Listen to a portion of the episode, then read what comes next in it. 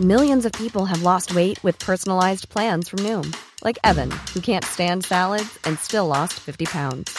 Salads, generally, for most people, are the easy button, right? For me, that wasn't an option. I never really was a salad guy. That's just not who I am. But Noom worked for me. Get your personalized plan today at Noom.com. Real Noom user compensated to provide their story. In four weeks, the typical Noom user can expect to lose one to two pounds per week. Individual results may vary. This Mother's Day, celebrate the extraordinary women in your life with a heartfelt gift from Blue Nile. Whether it's for your mom, a mother figure, or yourself as a mom, find that perfect piece to express your love and appreciation. Explore Blue Nile's exquisite pearls and mesmerizing gemstones that she's sure to love. Enjoy fast shipping options like guaranteed free shipping and returns. Make this Mother's Day unforgettable with a piece from Blue Nile. Right now, get up to 50% off at BlueNile.com. That's BlueNile.com. Hello and welcome to Made by Mammas, the podcast. I'm Zoe. And I'm Georgia. And we're here talking all things parenthood, tips and tricks, products we love, and brands that we can't live without. Let's get into it. Morning, Zoe. How are you? what? Do you want me to lie or should I tell you the truth? Um, somewhere in the middle would be good. my, to- my toddler has turned into the devil. Oh, um, no. My beautiful blue eyed boy that could do no wrong, the prince, is the Prince of Darkness now. And to be honest with you, it's eight thirty-five. It's Tuesday morning. I've already put him on the naughty step five times because he's a little shit. The whining is uncontrollable. I mean, he's learned from the best. Oh. He's learned from the absolute pro because Luna is the master at all kinds of whinging. But we've just come out of it with her, and obviously it's quite late, being three and a half. I was like, oh yeah, she's finally out of it, and now Kit's entered it, and it's like this is what it sounds like. I wanna wanna, I wanna wanna, I wanna wanna, and he just keeps going on and on and on. Eventually, this morning I was like, "Shut up!" I just can't, oh, I just can't oh, take it. It's fucking torture. Don't. Yeah, it is torture. I, I said to you before, I really think that eighteen months to two and a half is difficult. It's like when they can't speak properly to communicate exactly how they're feeling, but they've got a really loud voice. I mean, Ugh. who who invented that? who invented that? Who said you could be able to make that loud of a noise before you could talk? Oh God, that is annoying. Do you know what I? What I find fascinating is how they have the ability to repeat themselves mm. all yeah. the time. The repetition must get. isn't it boring for them? Isn't it tedious? Doesn't it irritate them? No. Yeah. It's almost like they, they get a kick out of it. So yeah. I mean, I, I like the naughty step works for a second. I go in and then uh, he sits on the stairs and I go, Are you going to come and eat your breakfast now? And he goes, Yes. I'm going, Stop moaning, yes. And then he gives me a cuddle and I'm like, Oh, I've nailed this. Bring him back in and then just starts all over again. And then we go back. I just don't think it, I just don't think it works. I'm just not oh sure. I don't know how to be a parent. I'm not very good at it. well, I think that everyone, it, it's each child. It's, you basically yeah. have to be a different parent to every child you have. Yeah. So even if you had 10 children, you wouldn't know the 10th better than the first. I, I yeah. really don't think. Yeah. It's so hard. It's really hard. How are you? How's things your end? Yeah, okay. We had a nice like birthday weekend for Gigi. Um, yeah, it's been all all okay. It's a bit chaotic here. Um, still sleeping on the bottom bunk. Oh, bounce oh. wow wow. Yeah, I know. The countdown is on though. The countdown is on. What, the countdown um, to a really good shagging or the countdown to moving into your own bed? Do you know what? I'm much more interested in the mattress than the bed, to be quite honest with you. Sounded too. Brilliant. Um, yeah, hopefully it won't be too long. But we're just like we've got we found out who Axel's teacher's gonna be in September. Oh, brilliant. his days that he's going in in July um to like to meet people. It feels yeah. really real now. I'm yeah. like oh my goodness this is serious stuff. Well i mean that's it kind of the, your little boy is, yeah. is, kind of flying the nest to a bit to a degree. He'll be there every single day won't he from 9 till 3.15 yeah it's mad. And um it's I don't know. I think the whole thing of like having the school uniform and a book bag and yeah. all that, it feels so grown up. Yeah. And he's still yeah. three. He's three at the moment. Do you know what I mean? And he's yeah. only just going to turn four before he goes. And I think before, like you know a couple of years ago oh yeah he's a summer baby oh yeah yeah yeah he'll be fine he'll be fine and then you get to it and you're like oh my god no he's only three yeah like, well it's mad three that they're, they're, that Luna and Axel are only three weeks apart in age and they're going to be yeah. in different school years oh I know, and then it's when you see that on the flip as well. So Mm. the ki- the kids that are turning five, and he's just turned four. Yeah. You're like, oh wow, how does Yeah. that? You know, that's it's crazy. But we, um, we, we've just got Luna into a local preschool as well because obviously she was she was we, we moved house in lockdown as you know and her old preschool is kind of 25 minutes away so I've had to move her to one near to the new place um, so she's going to be going four and a half days um, 8.30 Amazing. until 3.15 Monday It's to the Thursday. same, isn't exactly it? the same basically yeah and she just cannot wait I mean that Kino's literally like packed her bags for Oh. Ibiza already when can I go on my back to it oh um, God! not yet, mate. No, and how. How's the sleep situation going with G? Gigi?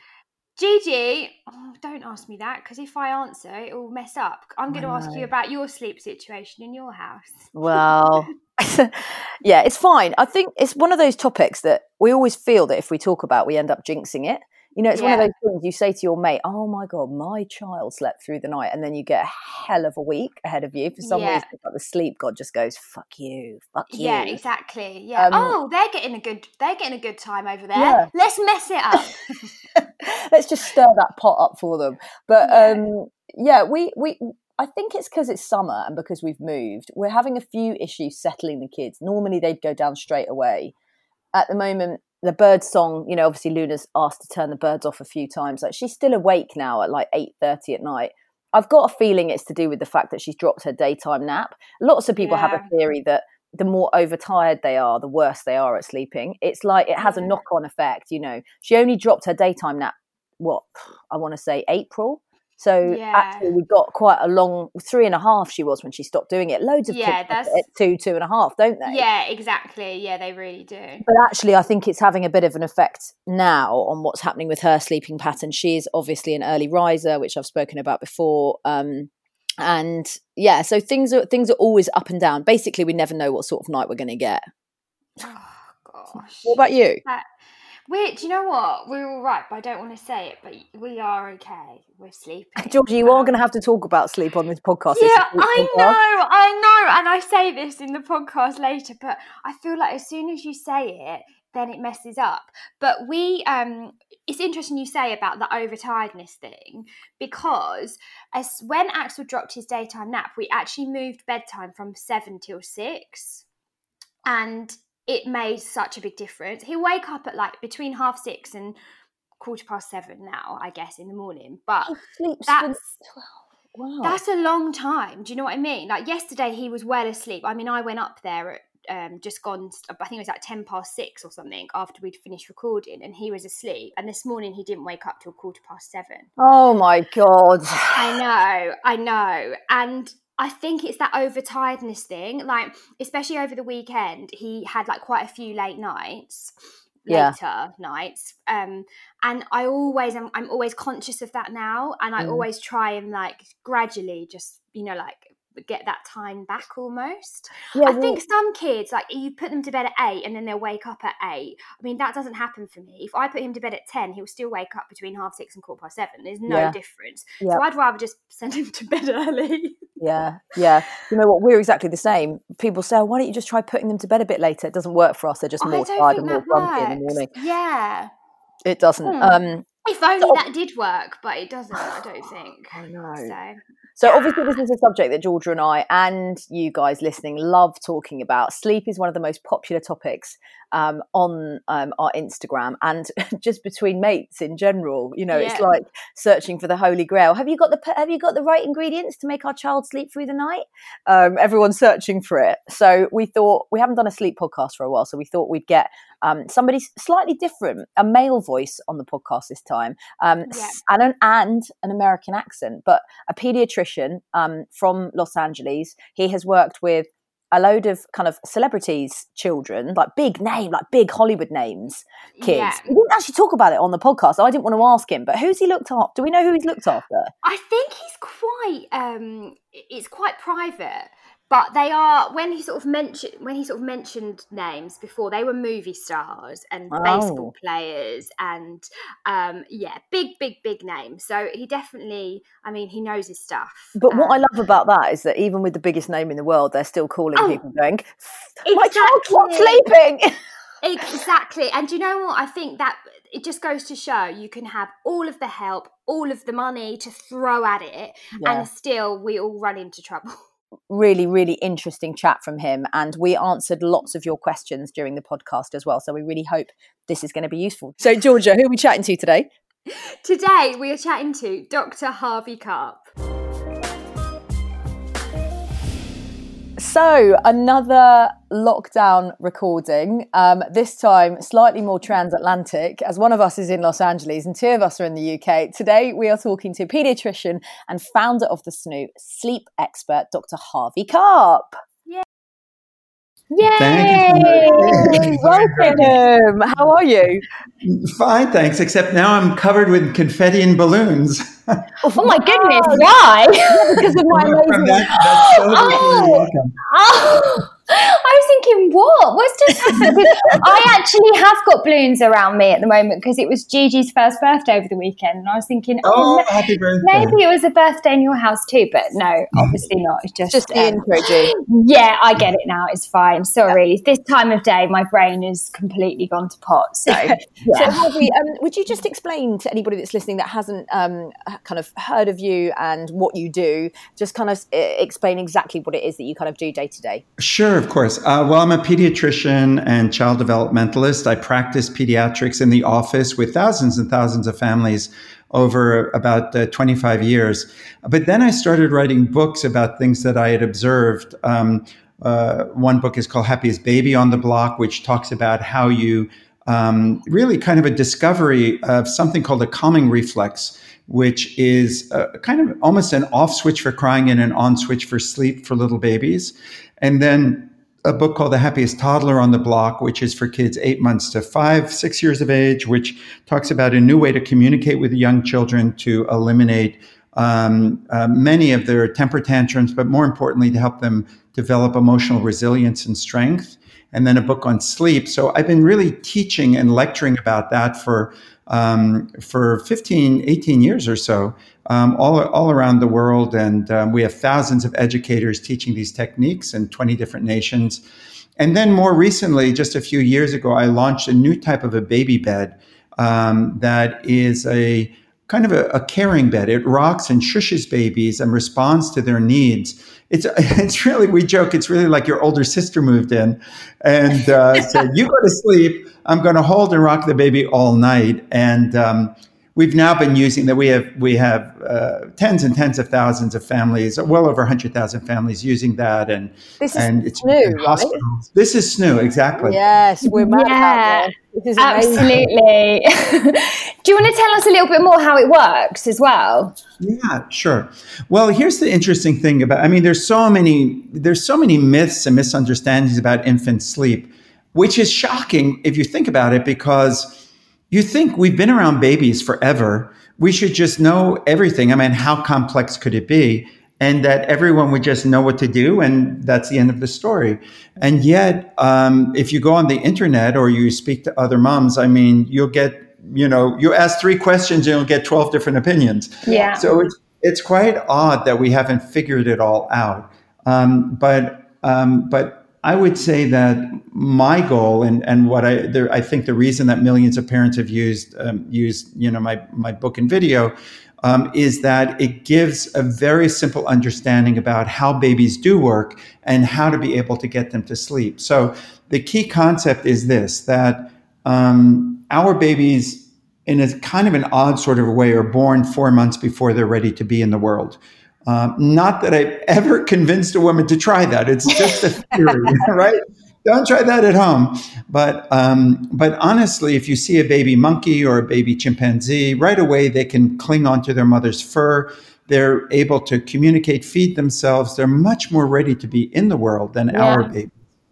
Um, so we give birth to little fetuses, and your job after the baby is born is to hold them and rock them and feed them frequently and cuddle them and massage them and and basically be one big walking uterus for the first four months. Yeah. Um, and even if you hold your baby 14 hours a day, from their point of view, that's a ripoff, right? Meaning that when we put them in a still bed at night, you know, tiptoe, the baby is sleeping, and and you put the baby in the still bed, no sound, unswaddled, lying on their backs, and we think that's normal. That's actually the most abnormal way you can put a baby to sleep. Yeah. Because just a minute ago they were inside of you, and in the womb it is a symphony of sensations. The sound is louder than a vacuum cleaner.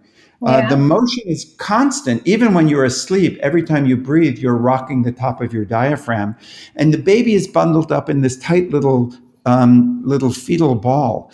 Um, and so putting them flat on their back in a bed, it's weird for babies. And they don't sleep well like that.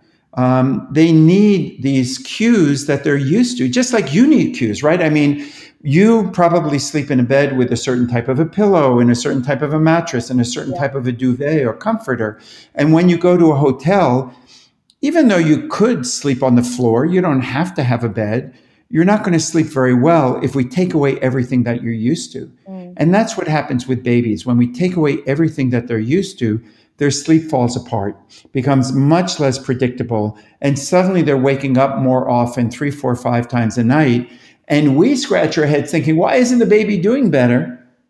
And it's because we've taken away all of the cues that they had before they were born. Mm. So, recognizing that, we developed a bed that has constant sound, has constant motion to imitate the womb experience, swaddles the baby safely, and keeps the baby swaddled on the back so that the baby gets the benefits of swaddling without any risks that are associated with swaddling. And then further, the bed responds to the baby in the middle of the night or during naps. If the baby fusses, the bed responds with a little bit more motion and sound. Actually, four different levels of increasing motion and sound, which really imitates what you would do if you had the baby in your lap. I mean, when you break it down like that, Harvey, and you look at you know what we go through as parents in the first six months of of having the baby there's this yeah. pressure when the baby is born to people say to you oh you know, are they sleeping through the night? And you're like, well, no, they're not. They're waking up six times a night. I'm absolutely exhausted. I haven't slept for months. And it starts the sleep deprivation on the on the parent side starts to really get inside your head. I wish I'd had this for Luna like nearly four years ago when I was going through hell. So Luna, my first daughter, she would only sleep on me for literally, I think probably three months. Of. And I and I almost felt ashamed to have that conversation with people because people were like, "Oh, you let her sleep on you?"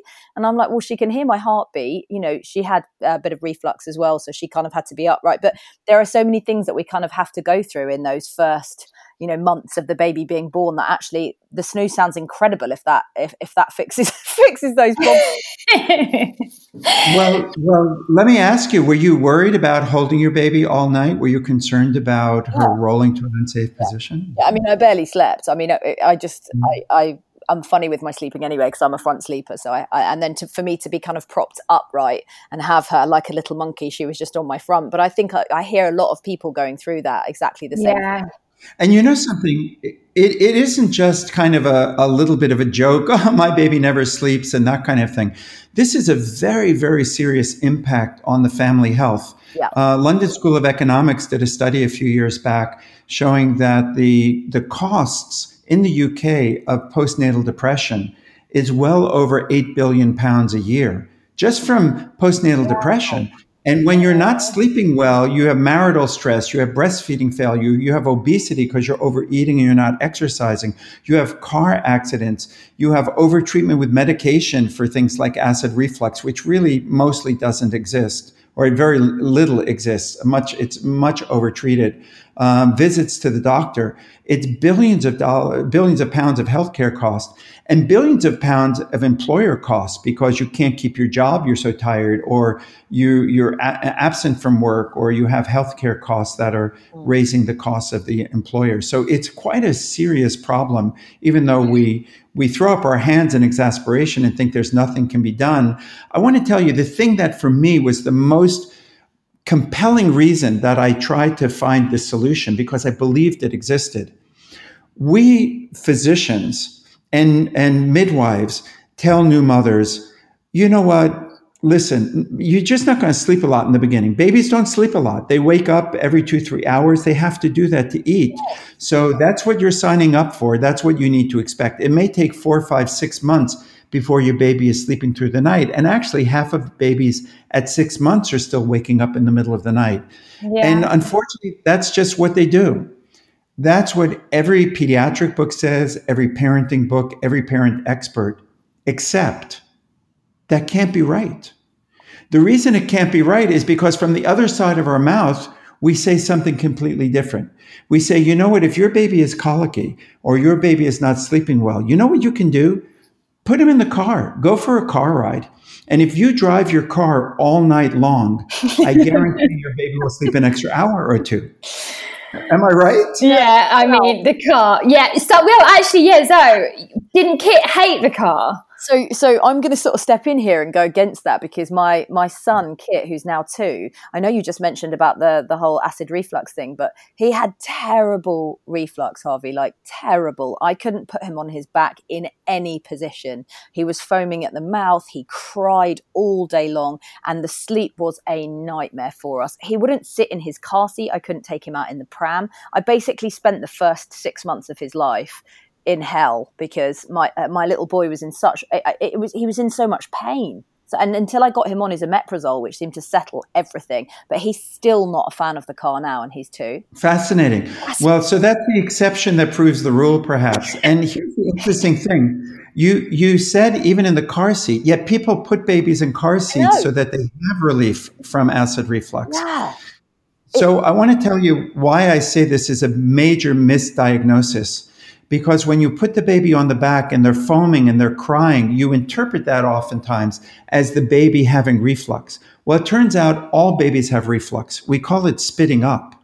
And that's absolutely normal for the first four or six months of life. Why don't all babies cry and have problems?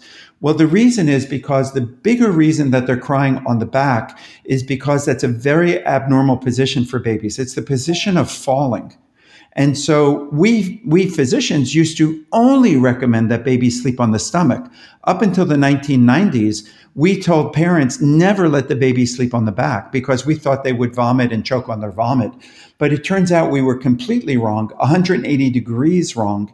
And, the, and while babies slept longer on the stomach, because they don't like being on the back oftentimes, they were at greater risk of cot death when they were on the stomach. Why was that? Sorry to interrupt you, Dr. Karp. Why, why was why is that? Because obviously babies do, you know, I, I mean, it's quite I don't know whether I should admit this, but I actually did sleep. I actually did eventually have to front sleep Kit. I had a, an alarm sensor and an Angelcare alarm sensor under his mattress, but it was the only way that I could get him to sleep to, to become. I was exactly. going to say, my, my daughter Gigi, from pretty much day one, wanted to sleep on her front, um, and I sort of fought it. I fought it for about four months, and then I realised that that's how she wanted to sleep, and I've let her sleep on her front from then. Um, but again, I, I used a sensor. Yeah, yeah. Well, this. So here's the way it works: babies in the womb. It, the, here's the key concept. The key concept is the fourth trimester. You want to imitate the womb experience, and that's what makes babies happy. Every mother, every grandmother, every nurse has known that since time immemorial. You hold them, you rock them, you cuddle them in your arms, you have them skin to skin, you have them in little rounded balls in your arms. You know, you don't let their arms flail around when they're when they're fussing. You swaddle them with your arms, even if you don't use a blanket. You shush them. Every culture around the world goes shh or s, which imitates the sound that the babies are hearing in the womb. All of that is like the the deep wisdom that we have about calming babies. So why do you why do they prefer lying on the stomach? It's really not so much they prefer that as much as it is that they hate being on the back because the back is a position of alarm. It's a position of falling for babies. And so that's a discomfort in and of itself and then when they're on their stomachs that inhibits this um, this uncontrolled motion and startling of their hands. So it allows them to be more um, restrained in terms of their motor activity. So those are the main reasons. And then the last reason is touching the stomach and the chest is a sensation that the babies have in the womb. When they're packaged up in that tight little ball, their arms are tightly pressed against their chest, their knees are tightly pressed against their stomachs. And so oftentimes parents will say, if I just put a hand on my baby's chest, that's comforting for my baby just by doing that. That is, again, imitating the womb experience. Now, the problem is that the stomach sleeping increases the risk of cot death by three or 400%. So that's the reason why physicians don't want you to do that. And so the question is can we find the balance? Can we find the way that is safe for babies um, uh, to be sleeping, but on their backs? but yet giving them other sensations that help to make up for the fact that they're on their back, that help them not to be so annoyed that they're on their backs because we're kind of making it up other ways. And here's where the interesting um, kind of equation comes in.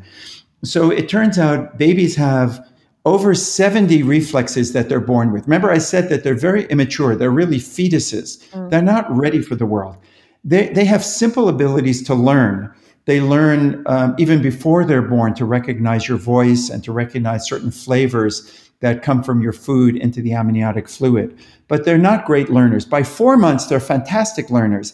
They've learned to smile and coo and interact and do great things. But in the first first few months, they don't have that ability. However, what they do have are things that we call reflexes they're born with over 70 reflexes, which are complex behaviors that are automatic. It's like the built in software into their brain. So, for example, you don't teach a baby how to cry. They're born knowing how to do that. And let me tell you, that is critically important for their survival. Mm. If a baby couldn't cry, they wouldn't have a way of telling you when they were hungry or when they were in pain or in need. They're born knowing how to suck and how to swallow. You don't have to teach them. Imagine if you had to teach them how to suck. Honey, honey, no, breathe now. No, no, breathe now, suck. No, swallow now. They, you know, you couldn't do it. So they're born with these reflexes.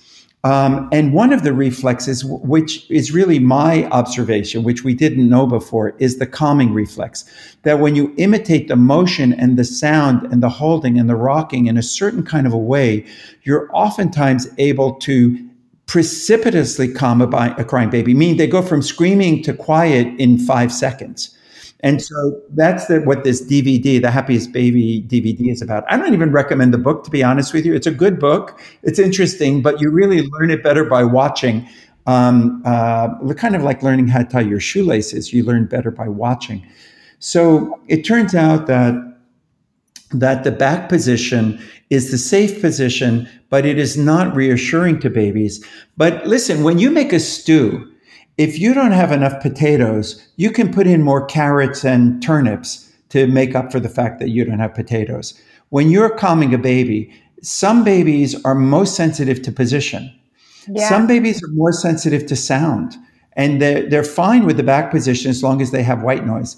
Other babies, the position and the white noise don't matter, they need motion. Mm. And, um, and so they need that rocking to really feel reassured all of them really benefit from swaddling because when they're on their back, if they're not swaddled, their arms are flailing about and they're waking themselves up and disturbing themselves. And so as a mother or a father, in the very beginning, the first, you know, weeks, you will learn, ah, this is what my baby loves. And you guys learned that very, very well, that the stomach position was one of the things that your kids loved. Yeah. It turns yeah. out if you did the right type of swaddling with the arms down, and you added the right type of white noise and the right type of motion, I would say 95% of these babies who insist on being on the stomach do perfectly well on the back. I was just going to ask the question and I was just going to say do we do we now feel that it's kind of one size fits all because we're told that you know every baby is very different and unique and you know, as we've said, some babies like the pram, some babies like being in a dark room, some babies like what white noise. But I think what you're saying is is that maybe you've come up with the formula to crack all of that. well, that's exactly right. And I don't want to say that all babies are the same because, as I just said, they're born with different preferences. They're born with different temperaments. Some babies are surfer dudes. They're very mild mannered. Other babies are, you know, uh, highly flammable and they're very, very passionate and um, and so some babies when they cry are zero to sixty in in in you know five seconds, and others just whimper before they really get upset. So babies are quite different. However, they are much more similar than they are different. Toddlers are much more different than they are similar. And then as they get older, they express their individuality more and more. But listen, babies, they like rocking, they like shushing, they like being held, they like being fed. We only feed them milk. Um, they need a certain number of hours of sleep. It's more or less anywhere from 13 to 15 hours. There are very great similarities of all babies in all cultures in through all time. So from a baby point of view, and as you have older kids, you yeah. recognize this. When you have your first baby, you go, my God, this is the hardest thing I've ever done. When you have your second baby and you have a two year old, you go, oh my God, the baby stuff is much easier than I remember. The yeah. toddler is the difficult one. So we'll be back right after this.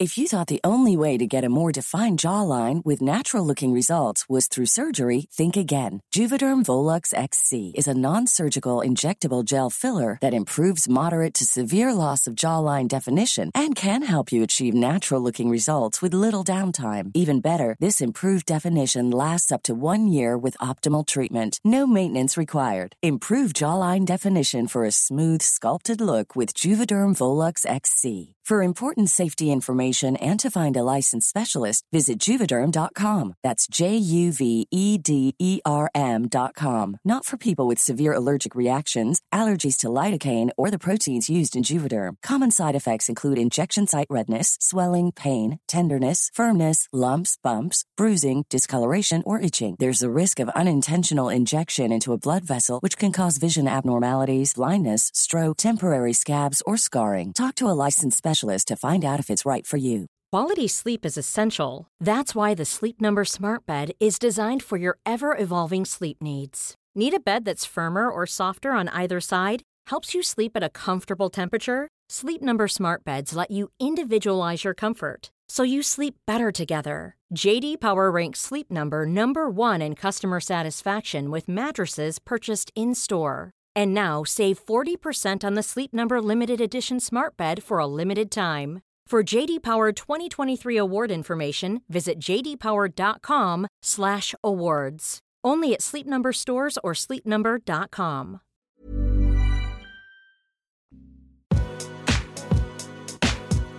Now, let's pick up where we left off with our wonderful guest. I was going to um, just ask some questions from our followers, if that's okay, because um, there's quite a few, you know, things I think might, um, you know, might sort of play into your technique. Someone called Lisa has said, "How do I encourage a seven-month-old to self-settle for naps and and night sleep without a comfort to suck?" So I guess that's without like a dummy. Sure.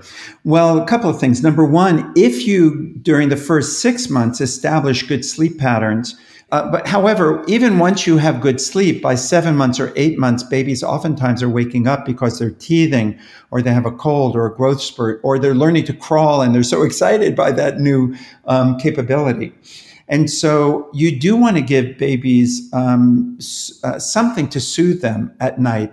By seven or eight months um, or nine months, we usually say they can have a small um, lovey in the bed with them, like a little silky like handkerchief. a comforter. Yeah. Yeah, something small that they can't, you know, get their face in and suffocate, of course, um, but something that they can reach to and be reassured by uh, during the daytime. Um, what about a soother? It turns out that, or, or, or a, a, a, dummy. It turns out that the use of, of dummies is um, something that runs in families if you used a dummy or you had a teddy that was your reassuring you know little little helper when you were a young child or your spouse did chances are your child will want that as well. And if you don't give them the dummy chances are they'll start sucking on their thumb which is a much more difficult habit to break so in, in general, if you're having a rough time with sleep right now, I wouldn't worry about using the dummy and I wouldn't worry about using another lovey. And then once sleep is back into a normal trend, then you might try uh, eliminating it again. In general, between six and eight months or nine months is the right time to eliminate it, unless the child is sucking their fingers, in which case you'd rather have a dummy than sucking the fingers. And I would say it's very important to be using a rumbly white noise all night long. that is a cue that all babies should sleep with really for the first several years of life because it helps them to not pay attention to all of the crazy thoughts that they're starting to have. Um, and it is an enormous benefit for sleep. Just as you might use a pillow to help you sleep, white noise is a is a lovey or a teddy bear uh, that reassures babies all night long you know, Dr. Nice. I completely agree with you. And uh, both Georgia and I are massive fans of white noise. We we both had amazing white noise machines when our kids, you know, Kit used it for the first 18 months of his life and he absolutely loved it and he sleeps straight through. So Fantastic. definitely That's works. Definitely works. Um, this is from Danny. Um, is crying out the best way to get a baby to self soothe? Here's the hard thing. Um, you your nervous system is built to respond to your child's needs. Um, when you respond to a baby over and over and over again, we used to say, don't spoil your baby. Now we know that that was a misguided concept. You can absolutely spoil a nine month old or a 12 month old or a 15 month old, yeah. and limit setting and discipline becomes quite important later on. But in those first six months, you want to respond as much as you can to your baby's needs because you're building something that's called attachment or trust and security and confidence and a belief that the people who love you will always be there for you. That becomes the foundation of all of your intimate relationships for the rest of your life. So it's quite important to be there when your baby needs you. Having said that, if you're in the shower and you come out and found out that your baby was crying for the last five minutes, you don't need to worry about that. That's not going to be psychologically traumatizing to your baby. It's just one experience out of hundreds that your baby has. Um, that's the exception to the rule. Mm. Now, um, now letting your baby cry it out at night is absolutely a technique that's being used by by and recommended by pediatricians as a way to help parents who are so exhausted to try to get their babies to have more extended sleep periods. In general, we don't recommend that until four or five or six months of age um, yeah. because we, we want babies to be attended to in those earlier months. But if you're exhausted, if you're not able to take care of your other kids, if you almost got into a car accident because you're so so sleepy, if you're getting into fights with your spouse because you're both so sleep deprived or you're you're depressed and you're not able to do the fun- function well, absolutely uh, letting doing a crying it out routine is something to consider but you want to do it correctly. If yeah. you don't do it correctly it's as likely to create more problems it is, as it is to solve problems. So what's the correct way to do it? Well the most important thing is to understand that um, that you don't want to be giving a mixed signal to your child. So, say you have a five month old and now they just started to, or four month old, they're going through the four month sleep regression and now they were sleeping great and now they're waking up every two hours because they just want to, your social, you know, they want to play. So, you go in, you make sure they didn't catch their arm in a strange position or they didn't vomit, but you just pop your head in and you, and you have white noise playing and you say, I love you, go to sleep, and boom, you're outside. Right. And the old saying is you put cotton in your ears and gin in your stomach, and then you wait five minutes, and the screaming is louder than it's ever been before. Then you pop your head in again and say, I love you, honey, go to sleep. And then you're out again. You do not go to the bedside. You do not pet them or pick them up or that kind of a thing and then you're out for now seven minutes and then you pop your head in again and then 10 minutes right. and be prepared for this to go on for 45 minutes or an hour and it may happen two or three times in a row before the child finally learns and gives up yeah. that is one approach let me just say that there's another approach which is where you go to your child and you do pick your child up and you hold them and yeah. settle them and then you put them back down and then they cry right away. You pick them up again and you do pick up and put down 50 times in a row right. until they finally give in. And that is also a fair way to do it. It's either either, you know, it's either you know one way one extreme or the other but don't try to do it in the middle because that's going to make your your child go crazy i really like that you've just said that actually because there'll be a lot of people listening that um that don't want to use the cry out technique um, yeah absolutely fine too. And i think like you know there are other options. There are different ways of doing things. And i think it's really important to stress that. But also like you said you can't really do it halfway house because it's confusing for them. It's confusing for you. And i think if you do, if you are going to have a go you've got to have a plan and stick to it. It is brutal listening to your baby cry like that, but you do get results. So yeah, I feel like I did it with Axel, who's my oldest, and the first time around I found it really, really difficult. But then with Gigi, I did it to get her like into a good nap routine. Um, but I only had to do it one day, and then after that, she sort of got it. And I think maybe it's because I was calmer and and yeah. more confident in knowing that I was knowing what I was doing and getting it right. Um, that she picked up on that, I guess. What's Gigi's temperament? Is she an easygoing kid, or is she a fiery little kid? Or she's e- she's easygoing. So chill. Oh, oh my she's god. She's chill. Yeah, she is chill. I'm very lucky that she's. So this is this is where it's important for a parent to understand their child's temperament before they go into a sleep routine, because if you have an easygoing child, yeah, it's not going to be so difficult. If you have a tenacious, you know, kind of I'm do or die kid, you know, it's going to be a much harder struggle. And so you need to be prepared for that. And, and you have a cue to what's going to happen if you know your child's temperament. Yeah. And we've got quite a few questions on this. And I think, Zoe, you'll probably um, like to know the answer too. Early wake ups. Oh, what on earth do we do about early wake ups? Children waking up at 5 a.m. every single day. Um, next question. No! Please help me, Dr. Karp, help me. So they usually say there are two types of sleepers um, they're the they're the um, night owls and the larks. Larks wake up early and go to bed early, and night owls stay up late and wake up late. And so these tend, tend to also run in families. So in general, if you have a child who's waking up early, um, you can try to do some things. Of course, use the white noise, like we were saying. You try to darken their um, their curtains, uh, their windows rather, so that there's not a lot of light coming in that's cueing their brains. Even when your eyes are closed, by the way, you perceive light uh, through your eyelids and even through your wow. skull. Um, and so um, darkening the room is something that can be helpful. And the sound, the white noise should be low pitch and rumbly and about as loud as a shower.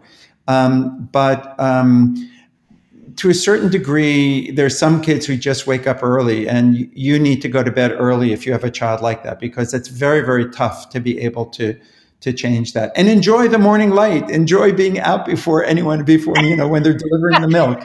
It's it is a challenge. It is a challenge.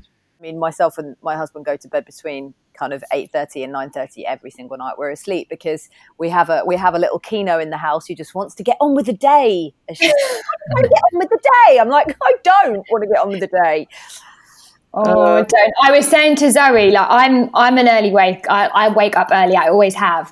And I said to Zoe the other day, I came downstairs at five o'clock and I was sitting in the living room looking onto the street, and I couldn't believe the amount of parents out walking between 5 a.m. and 6:30. There mm. were so many walking with prams, walking with, you know, like walking along with toddlers, so many. I don't know if maybe that's the coping technique is like get up and get them out and just get on with the day. Um, but it was unbelievable. There's so many people who have that. Yeah, the early morning club. Yeah. um, we've had a lot of questions, um, Dr. Karp, about improving short daytime naps. So people are saying mm-hmm. their baby sleeps through the night, but in the day they're only sleeping for a maximum of 30 minutes at a time. Mm-hmm. Yeah, that's quite common, especially once kids get to be that, that three month mark or two and a half to three months um, because they're more interested in what's going on in the world. Um, so um, it is, again, useful to get them into a routine that's predictable. Babies are learning, like I said, and if the environment is the same environment that they have when they go to sleep at night, that helps them to recognize the cue that they should take a nap now. But babies go through, we all have sleep cycles. The normal adult sleep cycle is one and a half hours. So we go into deep sleep and then we come into light sleep and we actually even wake up a little bit. For babies, it, it can be more like 45 minutes, give or take. Um, that they go through these deep and light sleep cycles. And when they get into light sleep, then they're curious. Maybe they're a little bit hungry. Maybe they hear a sound. Maybe they smell something. And that can perk them all the way awake. So, to the degree that you can um, help them not pay attention to these other signals, um, in, in general, you can help babies sleep better. So, how do you help them not pay attention to those signals? Well, you can darken the room. You can use the white noise, like I was suggesting.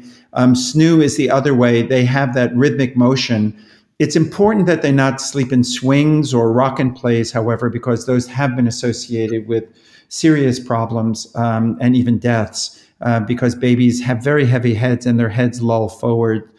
Uh, and um, and that can make for uh, breathing difficulties for the baby.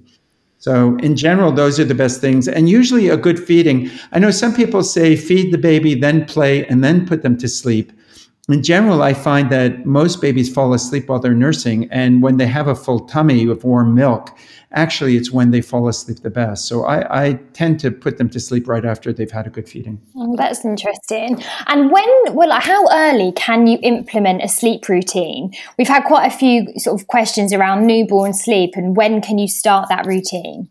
So there's a concept of infant led feeding or parent led feeding. If you have five children, you practice parent led feeding, which means you feed the baby when you can because you have five other kids to take care of. When it's your only child, you can be more indulgent of your baby's um, pattern. Um, in general, what I recommend is that um, if the baby's been asleep more than an hour and a half or two hours, absolute maximum during the day, I would try to wake the baby up and do a feeding. Um, and the purpose of that is the more calories you get in during the day, the fewer calories they end up needing yeah. in the middle of the night. Yeah. And so um, you can try to wake them up. Sometimes everything you try doesn't work, and they're dead into dead to the world. But um, I would offer a, a, feeding every hour and a half to two hours for babies who are nursing. If they're bottle fed, you can go two two and a half hours during the daytime. And um, that's usually the best way that you get them on a schedule. Um, I don't subscribe to to keeping you know, a book and writing it down and making sure it's down to the minute. I think that you know we haven't changed a lot in the last thousand years. Uh, parents didn't used to have um, hourglasses or wristwatches to to time their baby's feeding. So I think that. Um, I mean, you can do that if if that's uh, if that feels like it's useful to you, but I really don't think that that's the uh, the norm that babies expect. Okay, this is interesting. I guess a lot of our, a lot of the books that we read are always aimed towards putting babies down in their cots to sleep, you know, during the day. But that's not always practical. We've got things to do. We might have to, you know, like get other children from school. So how do we get our babies to sleep on the go? You know, if we're out, you know, out with the buggy or out in the carrier or whatever, how do we get into doing that? That's a great question because that's something that Kit would never do. He would only yeah. sleep in the dark with the white noise in his cot in his room, never anywhere else. So, so again, it, it really depends on your child's temperament and how uh, curious they are about the world. Uh, some babies, as soon as they're in the, the pram, they'll just fall asleep, or in the carrier, they'll just fall asleep. Others are constantly craning their necks. They want to see the doggy. They want to see the truck that passes by, and um, and it's not it's not um, a one and done either. Sometimes they go through a period when it works, and then a period when they're when they're much more distractible. So um, in general, babies like rhythms. And so carrying the baby and having them on your front or on your back is something that helps them to feel reassured. And, and if they're going to give in to sleep, they're more likely to do it when they're carried rather than when they're in a pram. Okay. okay. That- yeah, so start with a carrier. Yes. Well, and really appreciate your opportunity talking about that. I hope we get to talk about toddlers sometimes as well, because that's even more problematic sometimes than the babies. I hear yeah, absolutely. You. That's a separate yeah. episode, I think, Dr. Karp. Especially in my household, anyway. Um, that's been so helpful. Thank you. You're absolutely amazing, and um, and um, yeah, we'll definitely make sure that we we check out the SNOO. It sounds incredible. Thank Brilliant. you. Thanks. Thanks so much. Thanks so much. Be safe. Oh wow, he was amazing, wasn't he? I loved him. Yeah. Do you know what? I love just hearing from different experts. I think the best thing you can do as a mum is hear from all like the, all the people who've got so much experience. Yeah sort of decide what works for you, decide what works for your baby, and then create your own, like, I don't know, system or whatever, method, whatever you want to call it. Yeah, experiments. Yeah. I think um, I think it's really important as well that across Made by Mammas, you know, we just want to highlight different people's opinions, different people's stories. This is a really safe space to be able to vocalize, you know, your thoughts, your, your kind of life experiences, I guess. And he he's definitely, you know, uh, Harvey had like a, a, few different ways of looking at things. Like I really like that answer where he was like the cry it out answer, where he said, you know what, one method you can leave your babies to cry it out. The other one is the pick up and shush method and put it put the baby down pick up again. So he definitely like had different ideas on things which i think i thought was great. And i loved going yeah. through the questions as well. That was really interesting.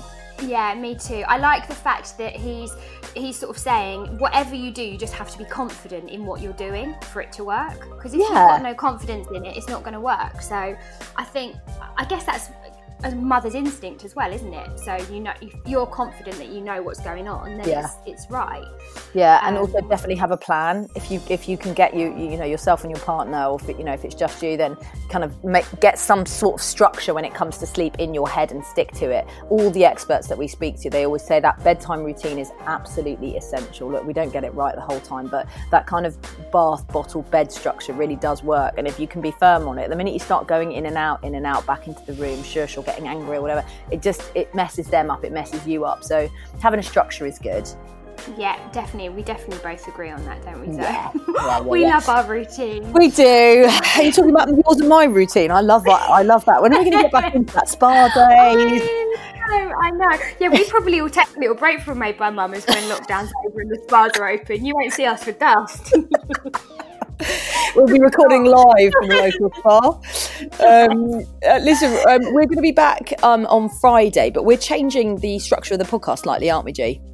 We are. Um, we'd also just love your sort of feedback on how you want it to go. It's going to just be um, Zoe and I. We love doing the Q and A episodes, and we thought it would be a nice opportunity for us to, you know, answer any of your questions, talk about things that have come up on Instagram that week um, from you guys, um, just anything really. Uh, so yeah, if you've got any ideas, let us know. Yeah. So basically, it's going to run like this. On Tuesday, we'll have the main episode. It will either be from an expert or a well-known face. Um, or we'll be discussing a certain topic with somebody that we think's got a really passionate story. And then on Friday, you'll get a shorter podcast from us, which will be a conversation between Georgia and I about something that maybe you guys have put forward for us. So we'll be asking you to get a lot more involved on Instagram. And thank you for the all the responses from the breastfeeding and bottle feeding posts that Georgia put up last night. We are getting through all of those comments, but all of your stories are really, really brilliant. So thank you. Um, and we'd also love you to rate, review, and subscribe to the podcast if you've got time. A little five star review would be lovely. Yes, please do. And as always, if you've got any questions, um, do drop us a message at Made by Mammas or on Zoe's own channel at Zoe Hardman. Um, also, keep an eye on the Instagram uh, today because we are going to be giving away a SNOO, the crib that sleep trains your baby. So do, yeah, do keep your eye out for that. Brilliant. And we will see you on Friday for some more chat. Have a great week.